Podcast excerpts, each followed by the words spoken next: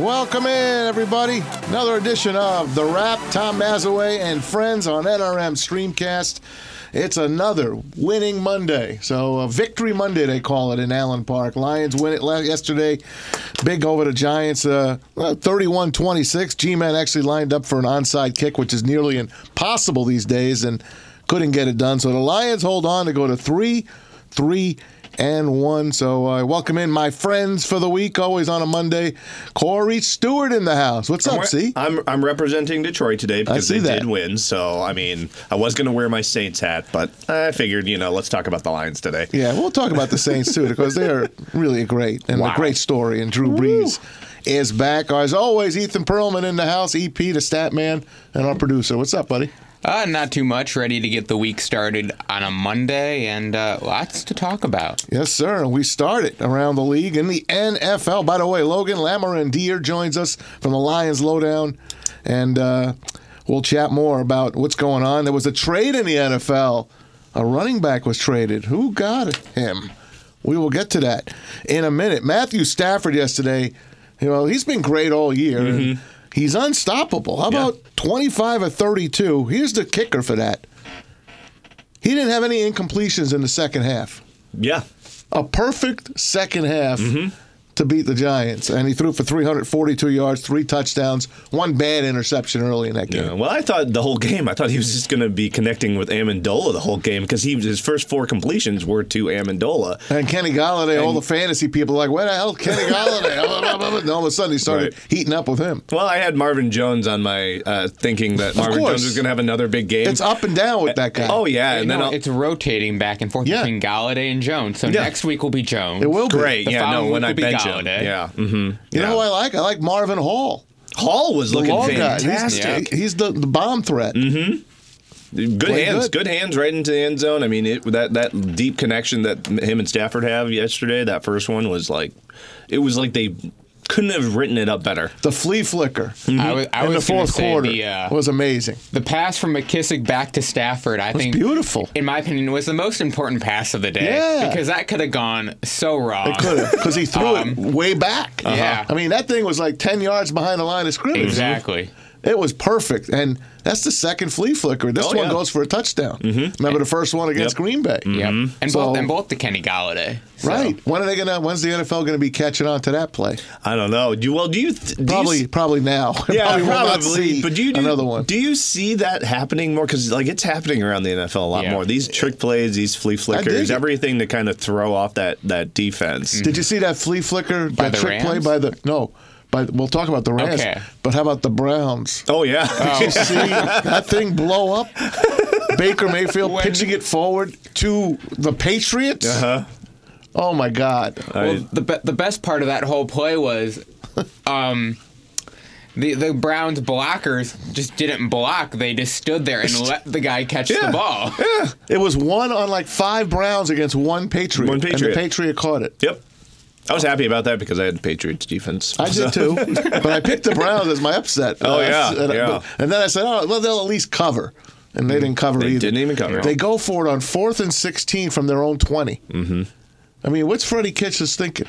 I mean, how embarrassing. Maybe he was just thinking, I want to go home to my kitchen and make some food. Yeah, that's what it was. Or I don't know if he makes it. I don't know if he makes it through the year. I don't know. They got to start winning games. It's a disaster over there. That's all I got to say. So the Lions beat the Giants. G-Men played good, man. What do you think of Daniel Jones? I love him. 4 touchdowns yesterday. Mm-hmm. I think he's the real deal. He is. And I think if they really work around his scheme and that ability to get him the more of the balls, I think he's going to be an all-star. What do you think? I liked him. I liked his performance. The one player who I was really impressed with at the beginning of the game, and then in the fourth quarter, I kind of questioned what they were doing, was Slayton. Yeah, the wide receiver. Mm-hmm. Because in that fourth quarter, you know, he's going back against, I believe, Justin Coleman at the time for that pass in the end zone. And you see the pass land, and you see Slayton looking around like, oh, there's the ball. And they did call pass interference originally. But then they took it back. But in my opinion, why did Slayton just stop his route? He did. It's like he didn't know what he was running. And the ball. I think he lost track of the ball, to tell you the truth. Yeah, but the ball was already on the ground. He looks back. He's like, oh, that's where I should have been. Yeah, and they took it back. That was pass interference on the Lions. Yeah. I mean, they were both holding each other. I'm for if you're both going at each other, I ain't giving either one of you the flag. Let him play. I say let him play. And also, you know, the Lions, they have a little bit saved up from their pass interferences and their penalties that they are allowed a few of them, like the rest of the league apparently when they play the Lions all these.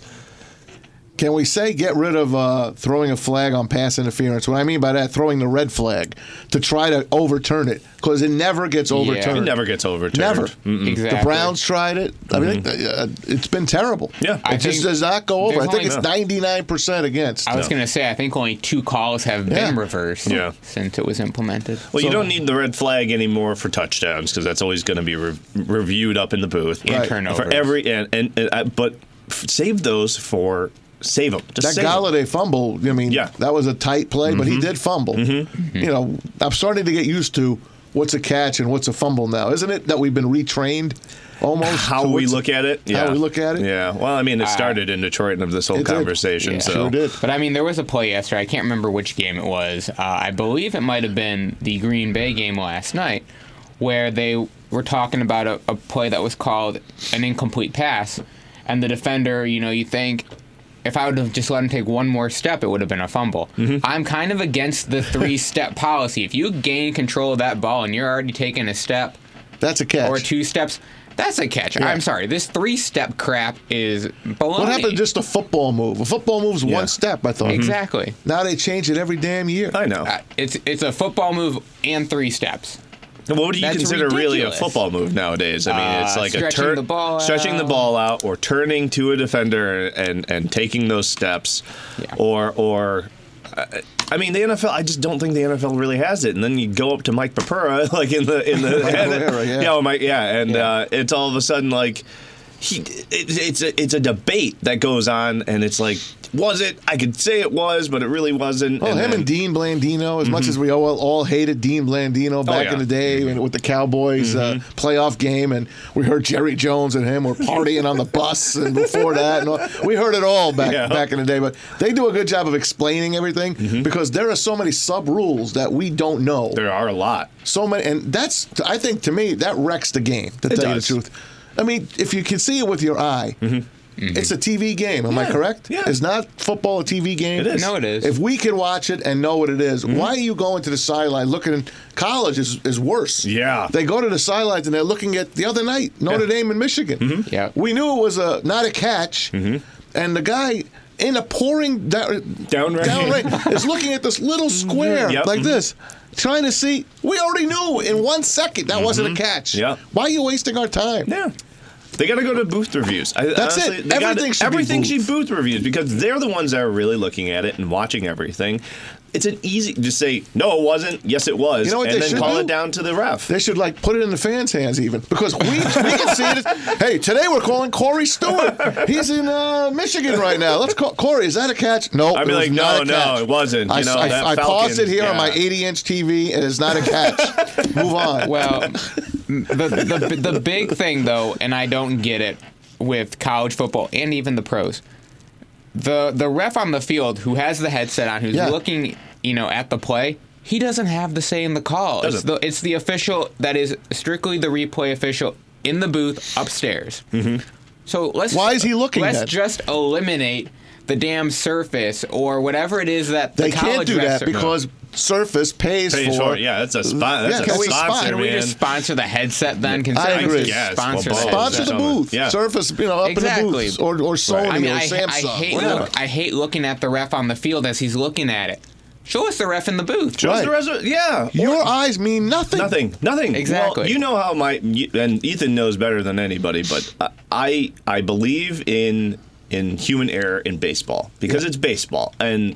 Can't call balls and strikes. I still don't think that anybody should really have to argue that.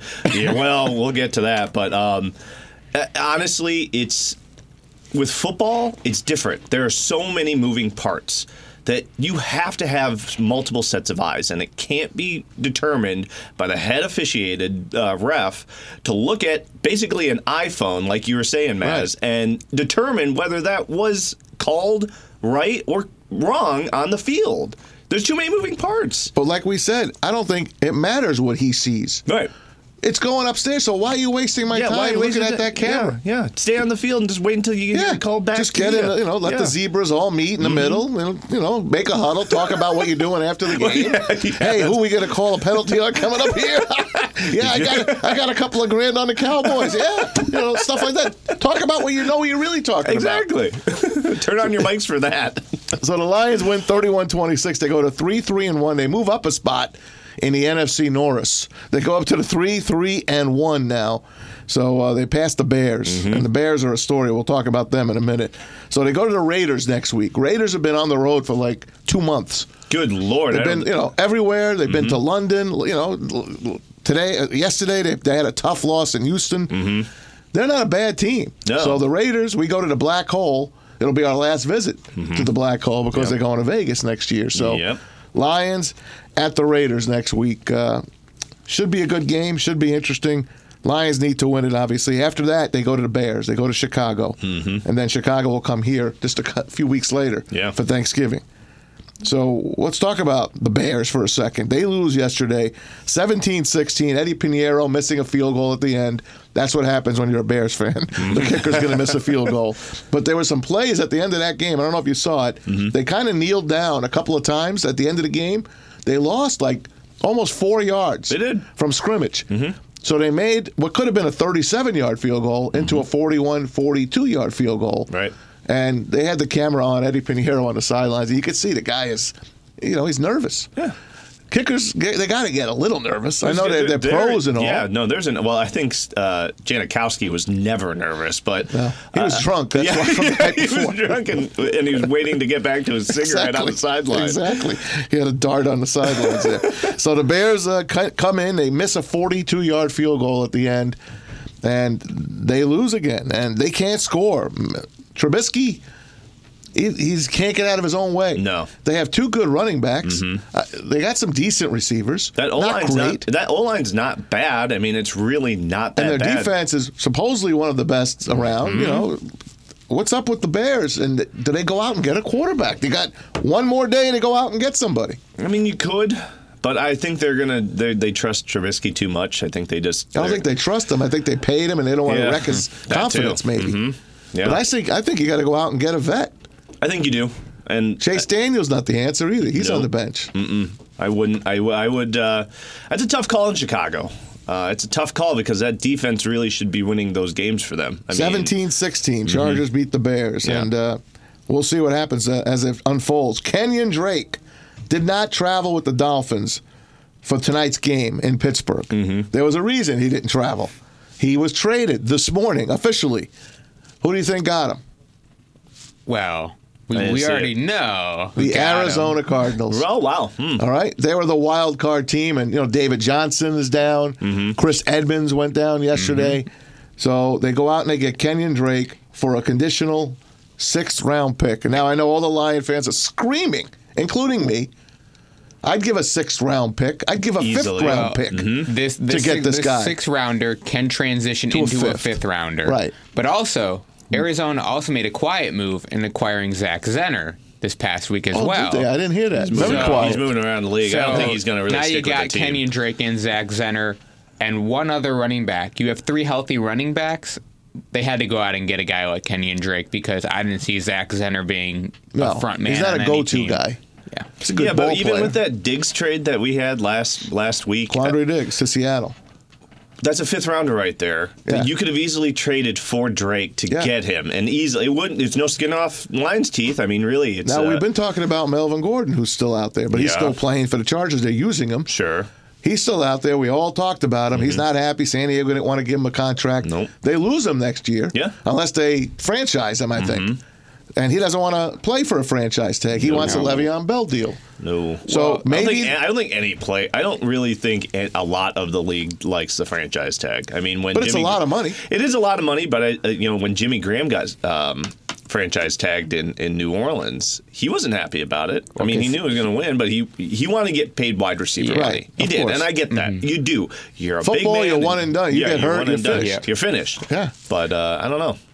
Well, the only thing going with the Chargers and Melvin Gordon is, in my opinion, they have to play him to try and get the most value in return from him. Right. Maybe. Because a lot of teams are looking and say he's not looking great. You hope that he has that one breakout game where it looks like he maybe is getting back to his old self, and then you flip him for more. They kind of pushed him in the end zone yesterday. The whole team got him into the end. Remember, because last week they had three shots from the 1 yard line and couldn't get in. And he fumbled on the last one. And San Diego got through this time and got the win. That's going to be tough, though, because, you know, if we get Gordon out here,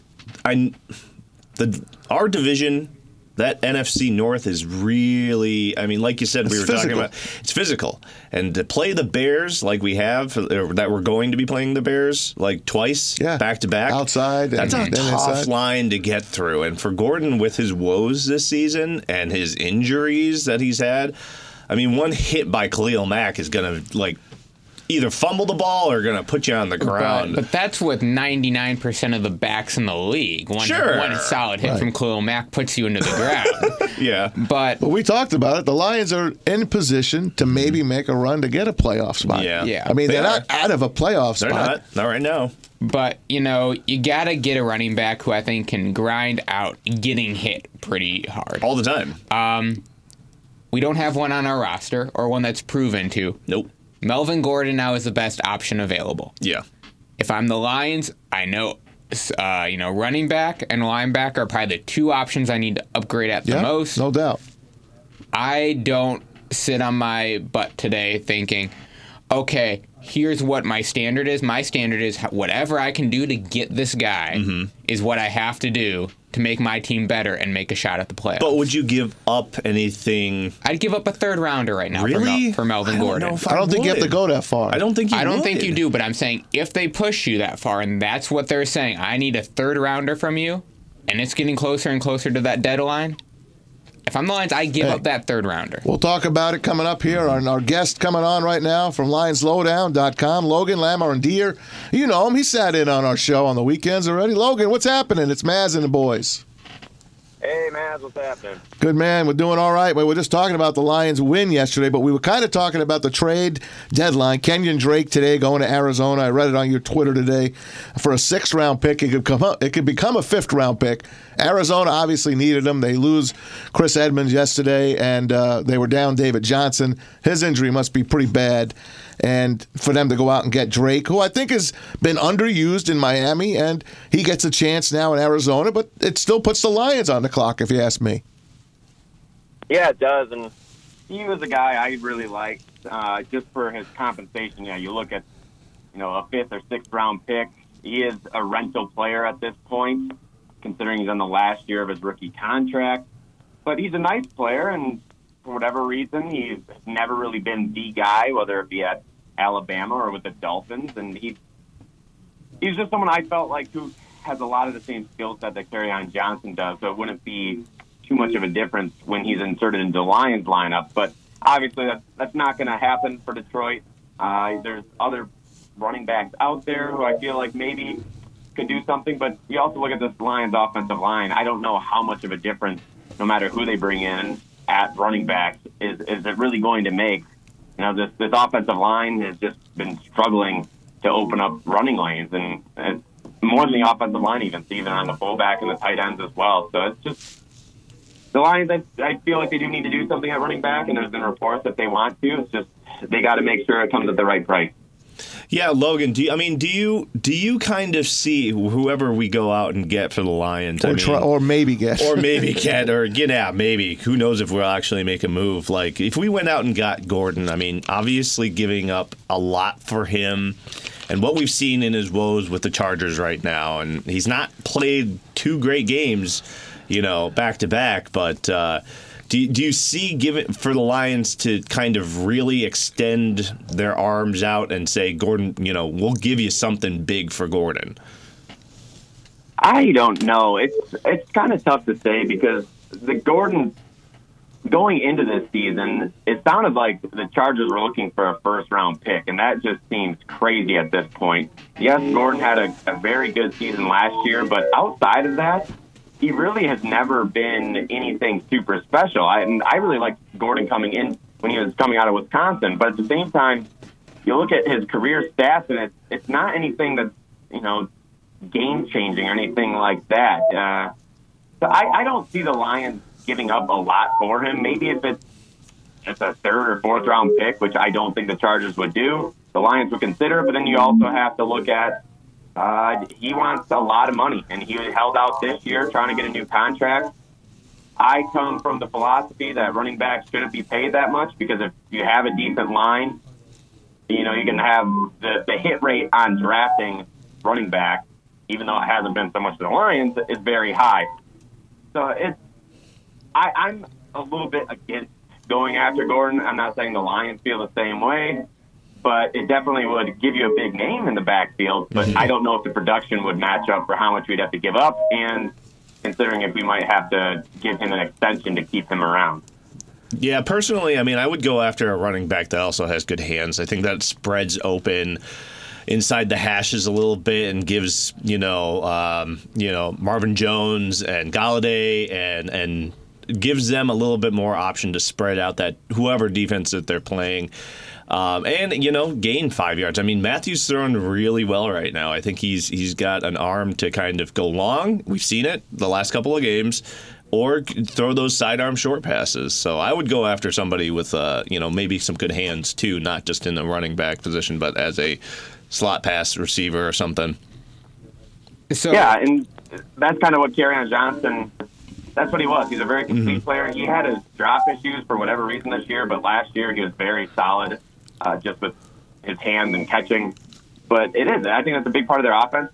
McKissick has done a great job, though, kind of as that gadget player, and he's played a lot in the slot. I don't know if the Lions will necessarily need to get a running back if they do get one that has great hands.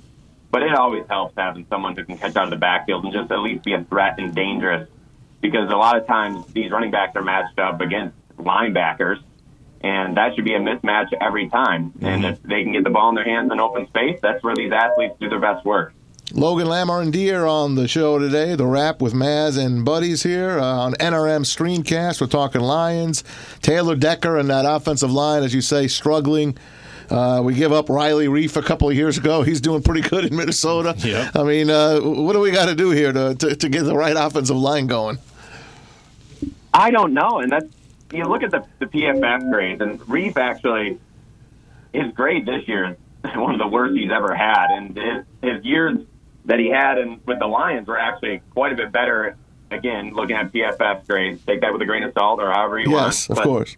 But for whatever reason, they can still run the ball, or the Vikings can. You look at like Larry Warford, he's another guy who's been in Pro Bowls with the Saints, but you look at his PFF grades, he's still actually below his grades are lesser than what they were in Detroit than he is with the Saints. So I don't know what it is. It just, for whatever reason, I can't remember the last time the Lions have had a good offensive line that can block and open holes in the run game.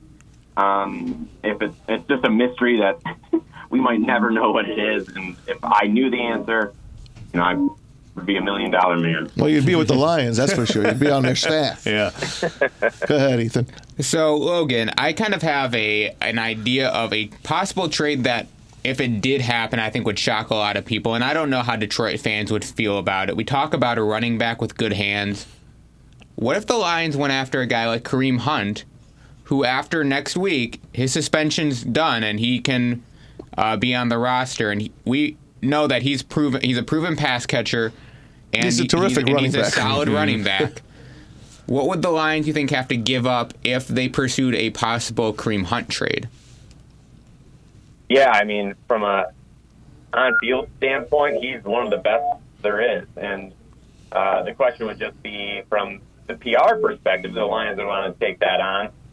But looking at what the Browns, with their record, obviously they're kind of a surprise in the negative way of teams, how they're doing this year. Chubb is a very good running back. If they feel like they want to be sellers and maybe get some more draft capital in the future, it's really all over the board is where you can see what they would want to give up or what they would want in return. So I think it'd probably be like a third-round pick. They gave him a pretty fair contract. They're relatively cheap compared to how good of a player he is. And I don't know. It's tough to speculate. Hey, the hot name now, and I've just read it on your Twitter line, and Eric Schlitt has said it as well, is Rashad Penny in Seattle. I said it a couple of weeks ago.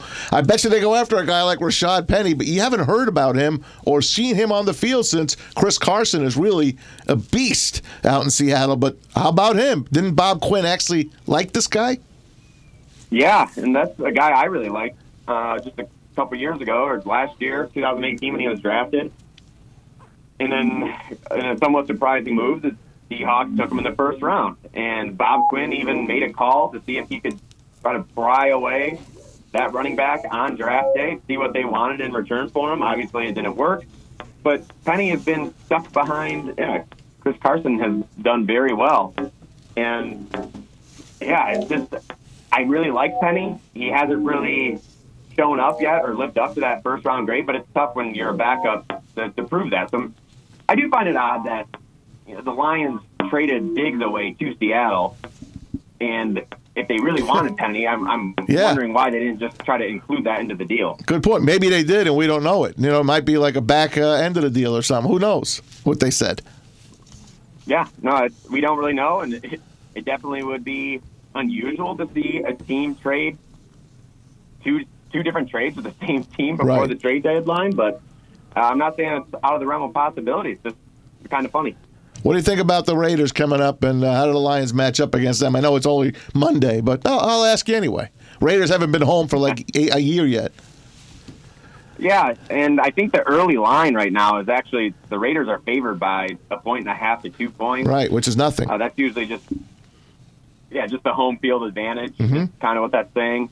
On a neutral field, the Lions would be favored by 1.5 points. So it's the Raiders have looked decent in recent weeks. I think that Stafford and the passing attack should have no issues with the Raiders, especially as they just traded Gary and Conley, their first-round corner from a couple years ago. But, I like the Lions' chances. I think they're two pretty evenly matched teams, but the Lions, at least in my eyes, should be able to pull the win out. I saw you tweeting late last night. You wanted to go to bed early, and you gave up on the Packers and Chiefs. You wanted the Chiefs to win. We all did, for the Lions' sakes. And the Packers pull it out again. Aaron Rodgers looks like he's throwing a ball away in the back corner of the end zone. It becomes a touchdown. I mean, the guy he's a miracle, that guy. He's unbelievable. Yeah, that pass is just – I was wondering, too, if he was just trying to essentially throw it away or give Jimmy Graham a jump ball. But just with the placement of it, and I can't doubt Aaron Rodgers. He probably was trying to throw it to Williams, and he came down with it, and it was just a perfect throw. Well, he was being hit. That's just what Aaron Rodgers does, and he's been getting a lot of flack lately for not being the same Aaron Rodgers of a few years ago, but he's still – I'm going to be so happy once he retires. Yeah, I know. But we got a while yet, Logan. We got a while. Logan Lamordandier, thanks a million. Read him on Lions Lowdown, and, of course, in Sports Illustrated, sinow.com as well. Thanks for coming on, buddy. Thanks for having me. Talk soon. All right. Thanks, Logan. Appreciate it.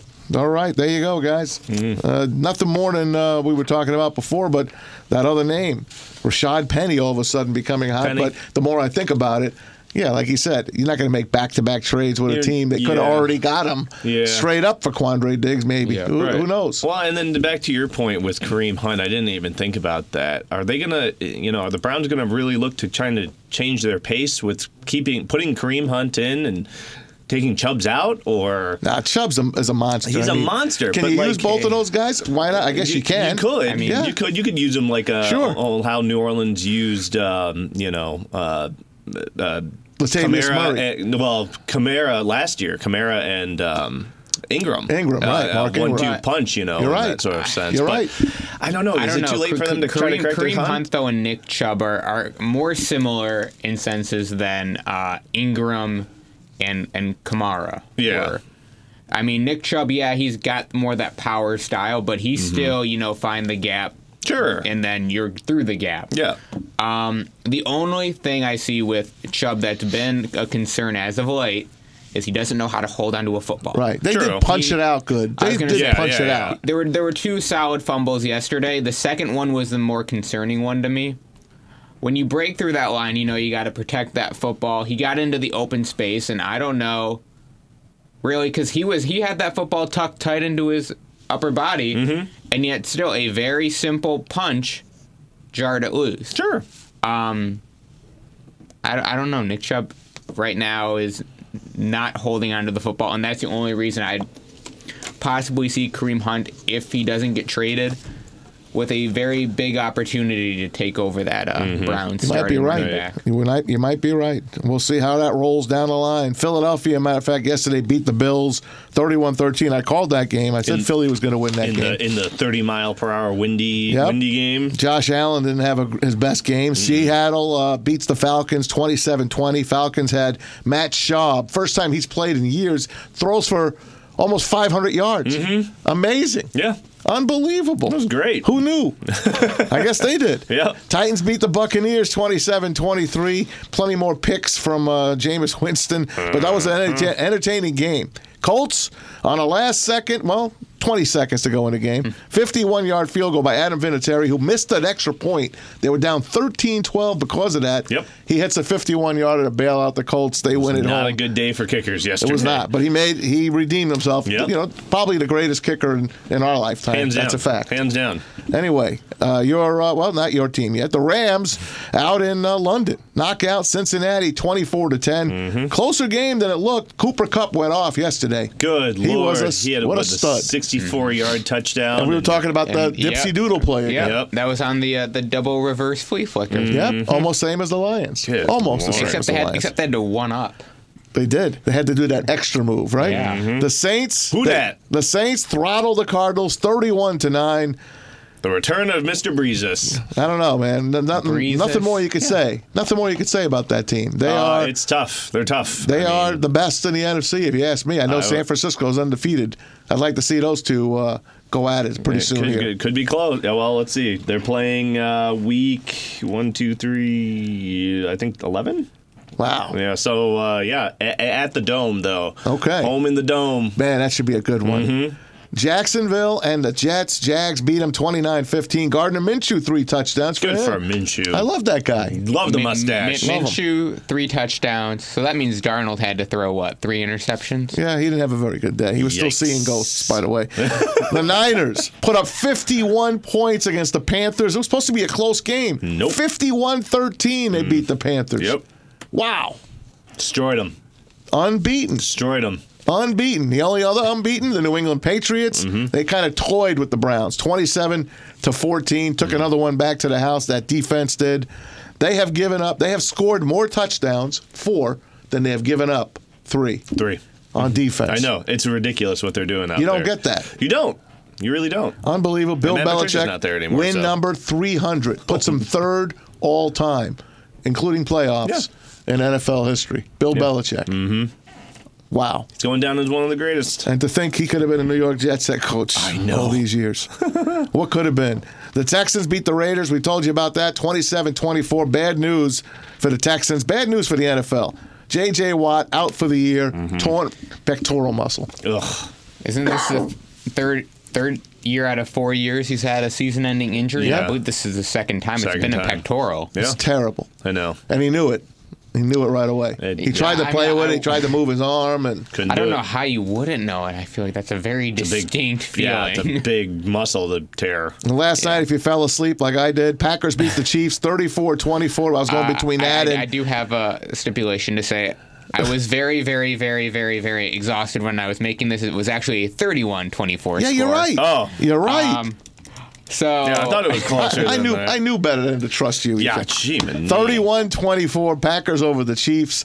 So Green Bay, who thought they were dead in the beginning of the year, we all dead. Green Bay's not going to be any good. No. But you know, their schedule got a little bit easier, and they didn't have to play Mahomes in this game. Oh. Although even without Mahomes, Matt Moore. Wow, yeah. Can I just say that ? At one point, I was listening to it on the radio driving home, and I was like, all right, Green Bay's steamrolling their steam. And then all of a sudden, it was Kansas City was getting some steam. And I was like, oh, my God, Kansas City might win this without Mahomes. Yeah. That Hardman that they have on that team, he might be faster than Tyreek Hill. Yeah. The only thing that the the Chiefs did that the rest of the NFL needs to take notice of was when you blitz the Packers, make sure you at least have someone guarding each sideline, because all Rodgers did every time that they blitzed was threw a pass to one sideline or the other, to one of his running backs or a receiver, and they went upfield. The man's sneaky. It was actually great when they brought, you know, 6 or 7 guys, and Rodgers tried to throw a deep ball because he wasn't connecting. No. Valdez-Scantling dropped one. Yep. He overshot Jimmy Graham by like 15 feet on one. I mean, if you're the Lions, take notice of this. Yeah, I would look at that. Because you got a good enough secondary that if you bring 5 or 6 guys, in my opinion, you still got to plant someone in the middle of the field, because Aaron Rodgers, I don't know. In my opinion, he's been damaged and beaten up so much, but how the hell he gets, you know, out of the pocket and runs for 20 yards without anybody getting near him? Why? He feels good now. He even said, "My body feels good," and it's thanks to that offensive line. And he's dating Danica Patrick, so I mean, you go. Got to go fast. Can't hurt. And tonight, oh God, poor Monday Night Football. Yikes! Dolphins at the Steelers. Dolphins winless. Steelers have Mason Rudolph as their quarterback. They're favored by 13.5. Over under 43.5. I think the only reason you watch this game is for if you're gambling on it. I guess. I mean, it's horrible. Yeah, it's horrible. I feel terrible for Monday Night Football. What were they thinking when they made this damn lineup? Well, we were thinking that Dolphins. They were thinking Ben Roethlisberger is gonna be, you know, fighting for another postseason appearance, and this could be an easy victory on national television. And him going up 41 points to 3 against the Dolphins. I just feel bad for the Dolphins and the Dolphins fan. I don't want to see him. I liked them back in the 70s. That's it. I liked them a little when Marino was there. That's about it. Who gets their first victory, though, first? Is it going to be the Bengals or the Dolphins? I think the Bengals. They're much closer than the Dolphins are. Bengals are in a lot of games. Yeah. They're in a lot of games. Mm-hmm. They stink, but they're in a lot of games. A.J. Green is set to come back. Are they going to trade him today? It's another name, A.J. Green. I saw a proposal for him to go to Green Bay. Oh, God that would be amazing.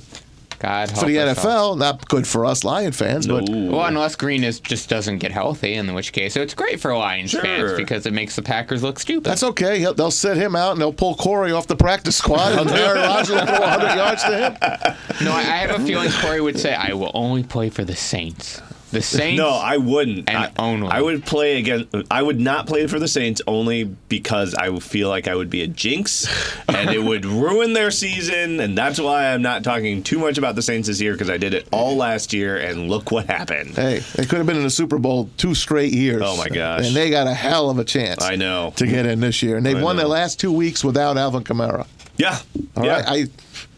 And without Drew, I mean, without Drew Brees for 5 weeks. Weapons, and then Drew Brees comes back, and it looks like he never missed his step. I mean, he had that one interception, but threw for over 300 yards, 3 touchdowns, was connecting with everybody. Thomas, he was connecting with Taysom Hill, he was connecting with the ball boys. You think the San Diego Chargers would like to have him back? Oh, yeah, I think they made a big. Well, no, you know what? Because I love Phillip Rivers, I really do. I think don't think he ever had a setup.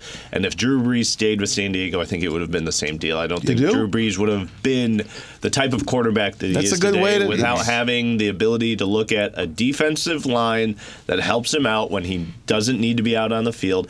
And also Sean Payton and him was like a match made in heaven. Mm-hmm. It's magic. It really was. We could say the same thing for Matthew Stafford. Mm-hmm. We'll never know how good he really could be. Because he's never that before. He's never had a coach like, you know. 4 offensive coordinators. Peyton Manning and Tony Dungy.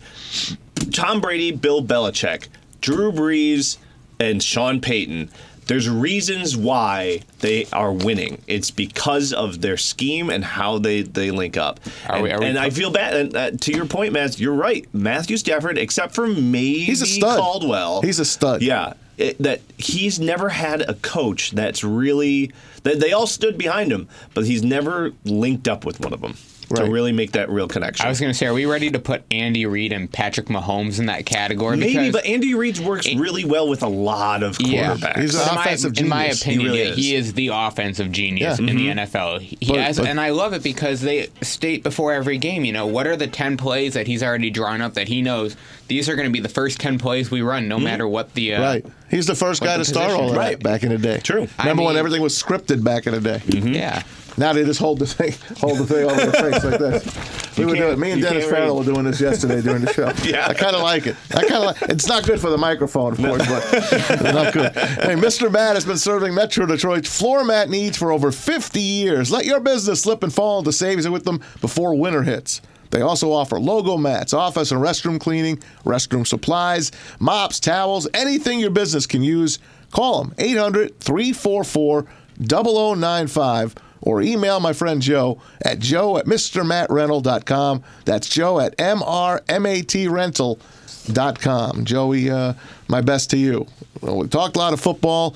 Obviously, the World Series is still going on, the Fall Classic, and it's coming down towards the last stretch drive here. Yeah. Series was tied at 2-2 last night going into Game 5 in Washington, D.C. The president was there. He got a nice round of boos. And Wow. I mean, have you heard of anything like that before? No, not. And if you lock them up. The whole stadium. Yep. Lock them up. Oh, yeah. You can't lock them up. Yeah. I mean, it was. Wow. And he was smiling and clapping out with them. Melania was like, I think he was agreeing. He's like, lock me up. Ah, the Donald. He always gives you a show. Anyway, big win yesterday for Houston. They dominate that game. Garrett Cole, 7 innings, 3 hits, 1 run. Wow. Not bad. Not a bad thing. 9 strikeouts, 1 walk, and he got flashed by 2 beautiful women in the 7th inning, and they're all over the internet. If you want to watch them, just search in your Twitter feed. It's trending on Google, too. World Series Flashers. World Series Flashers. Yeah. Check him out. Look at Angel's on his phone already. Yeah.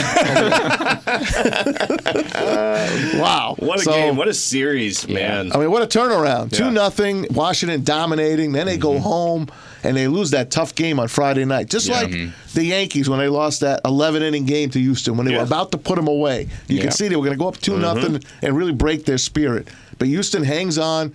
And Washington must have had like 15 guys left on base that Friday night. It seemed like 100 guys left on base. Yeah. And then they blow them out the next 2 games. Mm-hmm. They're ready to put it away tomorrow.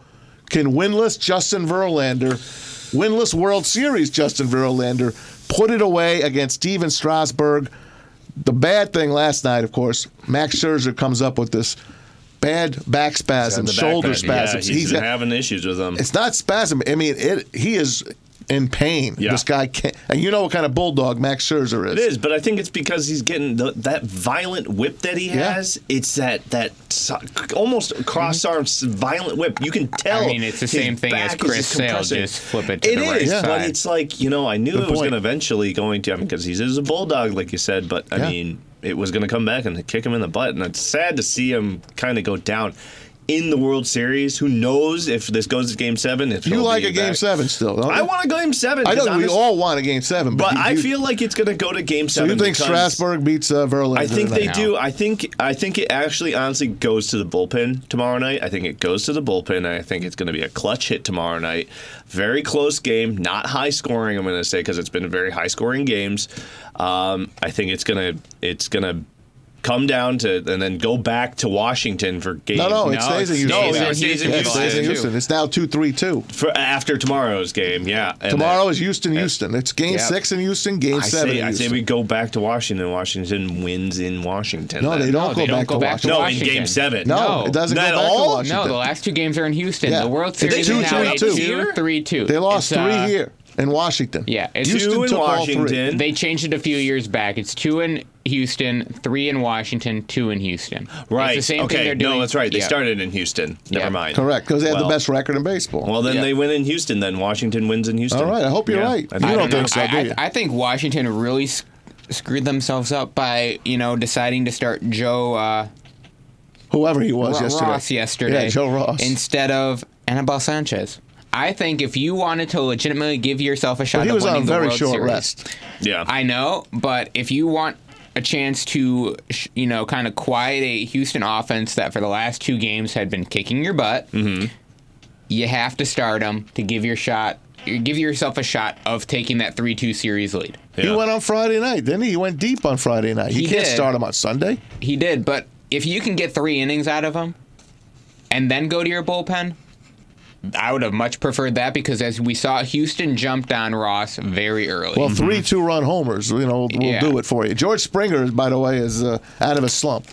George Springer is a stud. Tell you again. What, found his groove and then immediately took with it. I mean, I think he hasn't stopped hitting really. So 8:07 tomorrow for the first pitch, game number 6. Houston going for the kill. That would be 2 World Series in the last 4 years for him. Those are the last three years. Yeah, well, last really just, 3 years. Here's the thing. That's another thing I don't want Houston to win tomorrow, is because I don't want Verlander to win tomorrow. Yeah. It just would be heartbreaking to see Verlander for the last game, if they win, of the series, for him to... But won't it make you feel nice and warm and fuzzy if he gets his first ever World Series win? In a closeout? No. That's the one thing that, you know, has eluded him his whole career. Yeah. Well, that's just another seal off of him saying goodbye to Detroit. It's literally... But that's another stamp for him in Cooperstown, where he'll be wearing a Detroit Tiger cap on his plaque, unless he forgets, because he will won not so forget. Much with Houston that he will not forget. Yeah, Come on. I don't think he wears a tiger hat. I think he does.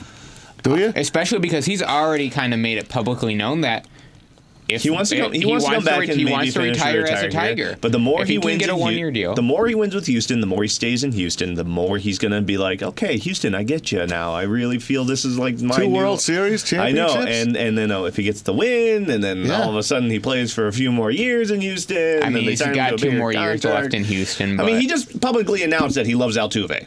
He grabbed him, and he already loved him. He never did that with Miggy. He already loved him. Well, he did it with Miggy a couple of times, but... But the biggest thing right now going for Houston is Altuve's back to hitting the ball really well, seeing the ball extremely well. Mm-hmm. And even though Alec Bregman's average is not looking great right now in the World Series, his at-bats have been success. Because grand slam the other night. Well, the grand slam, but his outs are productive outs. He's not striking out, leaving guys at second. If a guy's on second, he's hitting it back towards right field, making sure he gets that guy over to third, so Yordan Alvarez can, on a single, bring in a run. Who's on second? Don't get me started. Don't get me going. So here's the thing, though. Houston lost the first 2 at home. 3 teams have lost the first 2 at home and come back to win the World Series. I said it yesterday, 96 Yanks, 86 Mets. I was at both those series, by the way. Wow. 85 Royals. And that was the Don Denkinger blown call at first base that hurt the Cardinals in that series. But they're trying to become the 4th team to lose the first 2 at home, come back, and win the World Series. We'll see how it goes tomorrow, game number 6 from Houston. NBA Pistons take on the Pacers tonight, 7 o'clock from Little Caesars. They've taken a few on the chin here since winning that opener, and see if they can come back. They played some tough outs and see if they could beat Indy, but they beat Indy in game number one. You think the Pacers come out and get a little revenge tonight? We'll see how it goes. By the way, the Warriors, I remember Nick David sitting in here saying, the Warriors aren't going to make the playoffs. This was before the season started. I'm like, you're crazy. They've been outscored 261 to 214 in their 2 losses. They're 0-2. They can't stop anyone. They play at the Pelicans tonight in New Orleans. They cannot stop anyone. Yesterday, Draymond Green goes out at his press conference and says, I knew we would take a step back this year, but we can't stop anyone. Nope. We're a lot worse than I even thought. They have 9 new players on that team. Mm-hmm. 9. Yeah. I mean, what's up with the Warriors, man? The Warriors, they're finished, I guess. It's the collapse. It's once you get so... That dynasty broke. Yeah, once it gets so high, I mean, it's happened with every team. When the Spurs happened a few years ago. I mean, Dallas had that one championship, but... Cleveland, Miami... Well, I'm just naming off teams with LeBron's name. Cleveland for a second? I'm sorry. No, Cleveland did not have a dynasty. Cleveland had a LeBron James. Right. True. That's all they needed. And Emma Williams. And Zadrina Selgauskas. Yeah. The 7-footer who did nothing but rebound the ball and dunk the ball. No, I think the biggest thing right now with Golden State is, and I appreciate Draymond Green kind of just coming out in every press conference he's had, and pretty much said, We suck. Yeah. It's that plain and simple. I get it. You know, I do. And I am a Michigan State fan at heart. I love my Izzo. I love go green, go white. They raised their banner the other night. They raised their Final Four banner. Mm-hmm, went up to the rafters at the Breslin. But I think Draymond needs to sometimes just keep his mouth shut.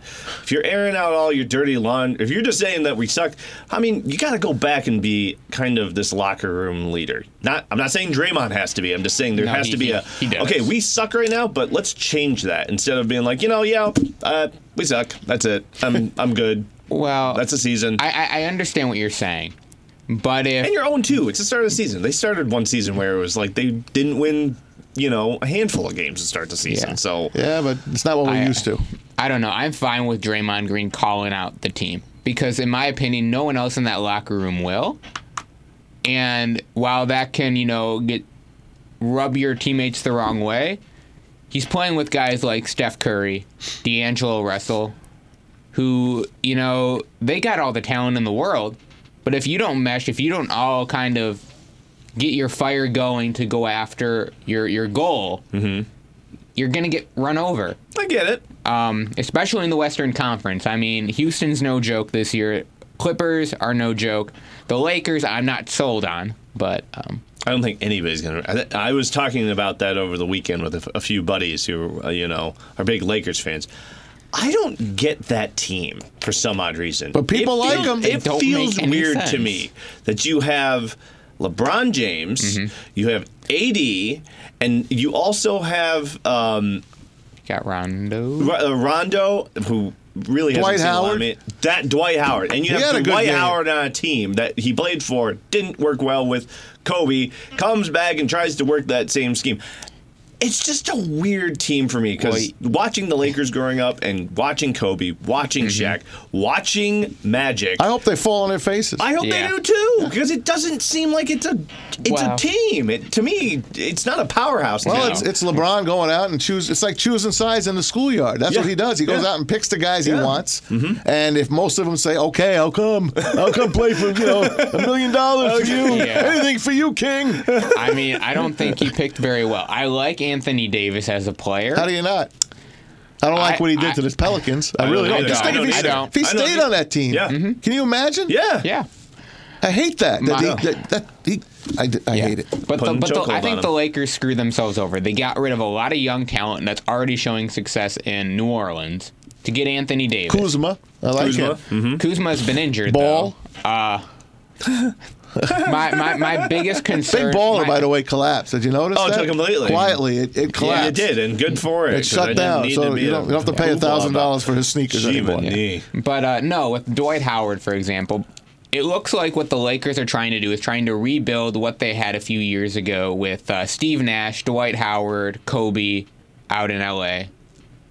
Yeah. I'm sorry. LeBron James is no Steve Nash. He is not the same type of player as a Steve Nash. Are you saying because Steve Nash had better floor presence than LeBron? He had, in my opinion, you knew when he stepped on the court, that's going to be your floor general. Uh-huh.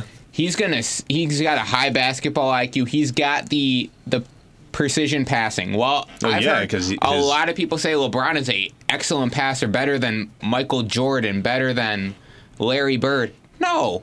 Some of these passes he makes, while they do end up getting to their target, if you're playing back in the day, LeBron has like 20 turnovers. Mm-hmm. I swear to God. And how many travels don't they call? Yeah, and I get sick and tired of people saying... 4 steps. Yep. Okay, got it. Yeah, I get sick and tired of people saying, the NBA is better now than ever. No. The NBA was best when you had guys that, were the 4 and the 5, and they would go at each other. Right now, the NBA, if you lightly tap somebody and they fall to the ground, they're moaning, they're complaining. Yep. Grow a pair. Why did the Pistons win in 04? Because team. Exactly. All the way from top to bottom. And Brown was a hell of a coach, but he was. Yeah. It all came together for him. How about the NHL? Red Wings are on an 8-game losing streak. Good Lord. They went, we were all excited about them the first 3 games, right? They fall 5-4 in overtime yesterday to the Stanley Cup champions San Luis Blues. They play Edmonton coming up tomorrow. Mm-hmm. So Edmonton and Kenny Holland coming to town. They beat us, I think, 5-1 in their barn. So we'll see. I think the streak ends tomorrow night. I think they beat the Oilers tomorrow night. That's my hunch. Let's hope so, or at least get a point in overtime. I just 7 points. To, you gotta stop the streak. Gotta stop the streak. I mean, they got a point yesterday in overtime. Yeah, was that not good enough for you, Corey? Get me another point at least in Edmonton. But good heavens, 8-game losing streak. So is there a new number one team in the NCAA? There is. Who is it? LSU. Those really. Those Tigers are number one. Wow. Over Alabama, and then you got the My Buckeyes number 3. Ew. I think they're the best team in the country. And then Clemson number 4. You know, it was funny because they did a poll on ESPN where they had Joey Gallo and I forget who the other... Joey Galloway? Yeah, Galloway. Mm-hmm. And the other analyst, so I can't remember at the moment. And they were putting up their top 5. Joey Galloway put the Buckeyes at 4. Hmm. Because he didn't want to seem like a homer. Sure. Exactly. Yeah. But then he puts... Did Desmond Howard put Michigan at 1? Desmond Howard wasn't a part of this. but anyways, you look at the two comparisons, it's crazy to think some people see the Buckeyes as 4, and others see them as high as 2 or 1. I see. That's that Big Ten, because the Big Ten's, I don't think it's very good. I don't know. I think Minnesota is legit. Yeah, of course. Minnesota. Did you see he came out? He says, "Now's the time for college football." Yeah. The road show. Yeah. Mm-hmm. What the hell? It just ran out of my head. What's it called? College Game Day. College Game Day says you got to come to Minneapolis. Yeah. It's the two unbeaten teams, the Nittany Lions against the Golden Gophers. Mm-hmm. Yeah. When's the last time they've been out at? I don't think they've ever been at Minnesota. Wait. No. College Game Day's been at Bowling Green, but never at Minnesota. And who was at Bowling? Who was in that game? I believe P.J. Fleck was at that game. Yeah, with the Broncos. Well, yeah. No. So he said it. That was at Western Michigan. Okay. The one at Bowling Green. Urban Meyer was the head coach of the Falcons. That was when Western went undefeated that year. And they got into a really good bowl game. P.J. Fleck is the real deal, and I lived in Kalamazoo. Row the boat. I was in Kalamazoo, living in Kalamazoo at the time when P.J. was there. Hell of a guy. Knows what he's doing. Kind of kooky when he gets out on the field, like getting real low on the ground. But he knows what he's doing. I could honestly, in the next few years, I could see him coming back to the NFL because he used to coach in the NFL.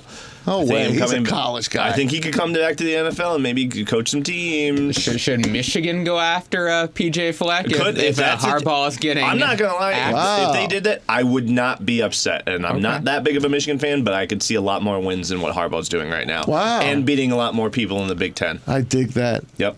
Now you're scratching me where I itch. But hey, Harbaugh, big win. That's a huge win for Harbaugh and the boys on Saturday night. Yeah. They trounced Notre Dame. And they're climbing up the charts. I mean, it didn't hurt that it was raining sideways in Ann Arbor. No, that didn't hurt at all. Hey, thanks to everyone behind the glass. Kelsey, Steven, Angel, Alana. Thanks to my boys, Cory Stewart, Ethan Perlman. This is Tom Mazaway. Another edition of The Wrap coming up midweek. We got plenty more to talk about. Don't forget the World Series tomorrow night. Game number 6, the Astros and Justin Verlander going for another championship. Corey says it ain't going to happen. It ain't happening. Ethan says it's happening. I don't know what. I just like Game 7. Give me a Game 7. Happy Halloween week, everybody. Enjoy this beautiful weather. It's Maz. See you next time on The Wrap on NRM Streamcast.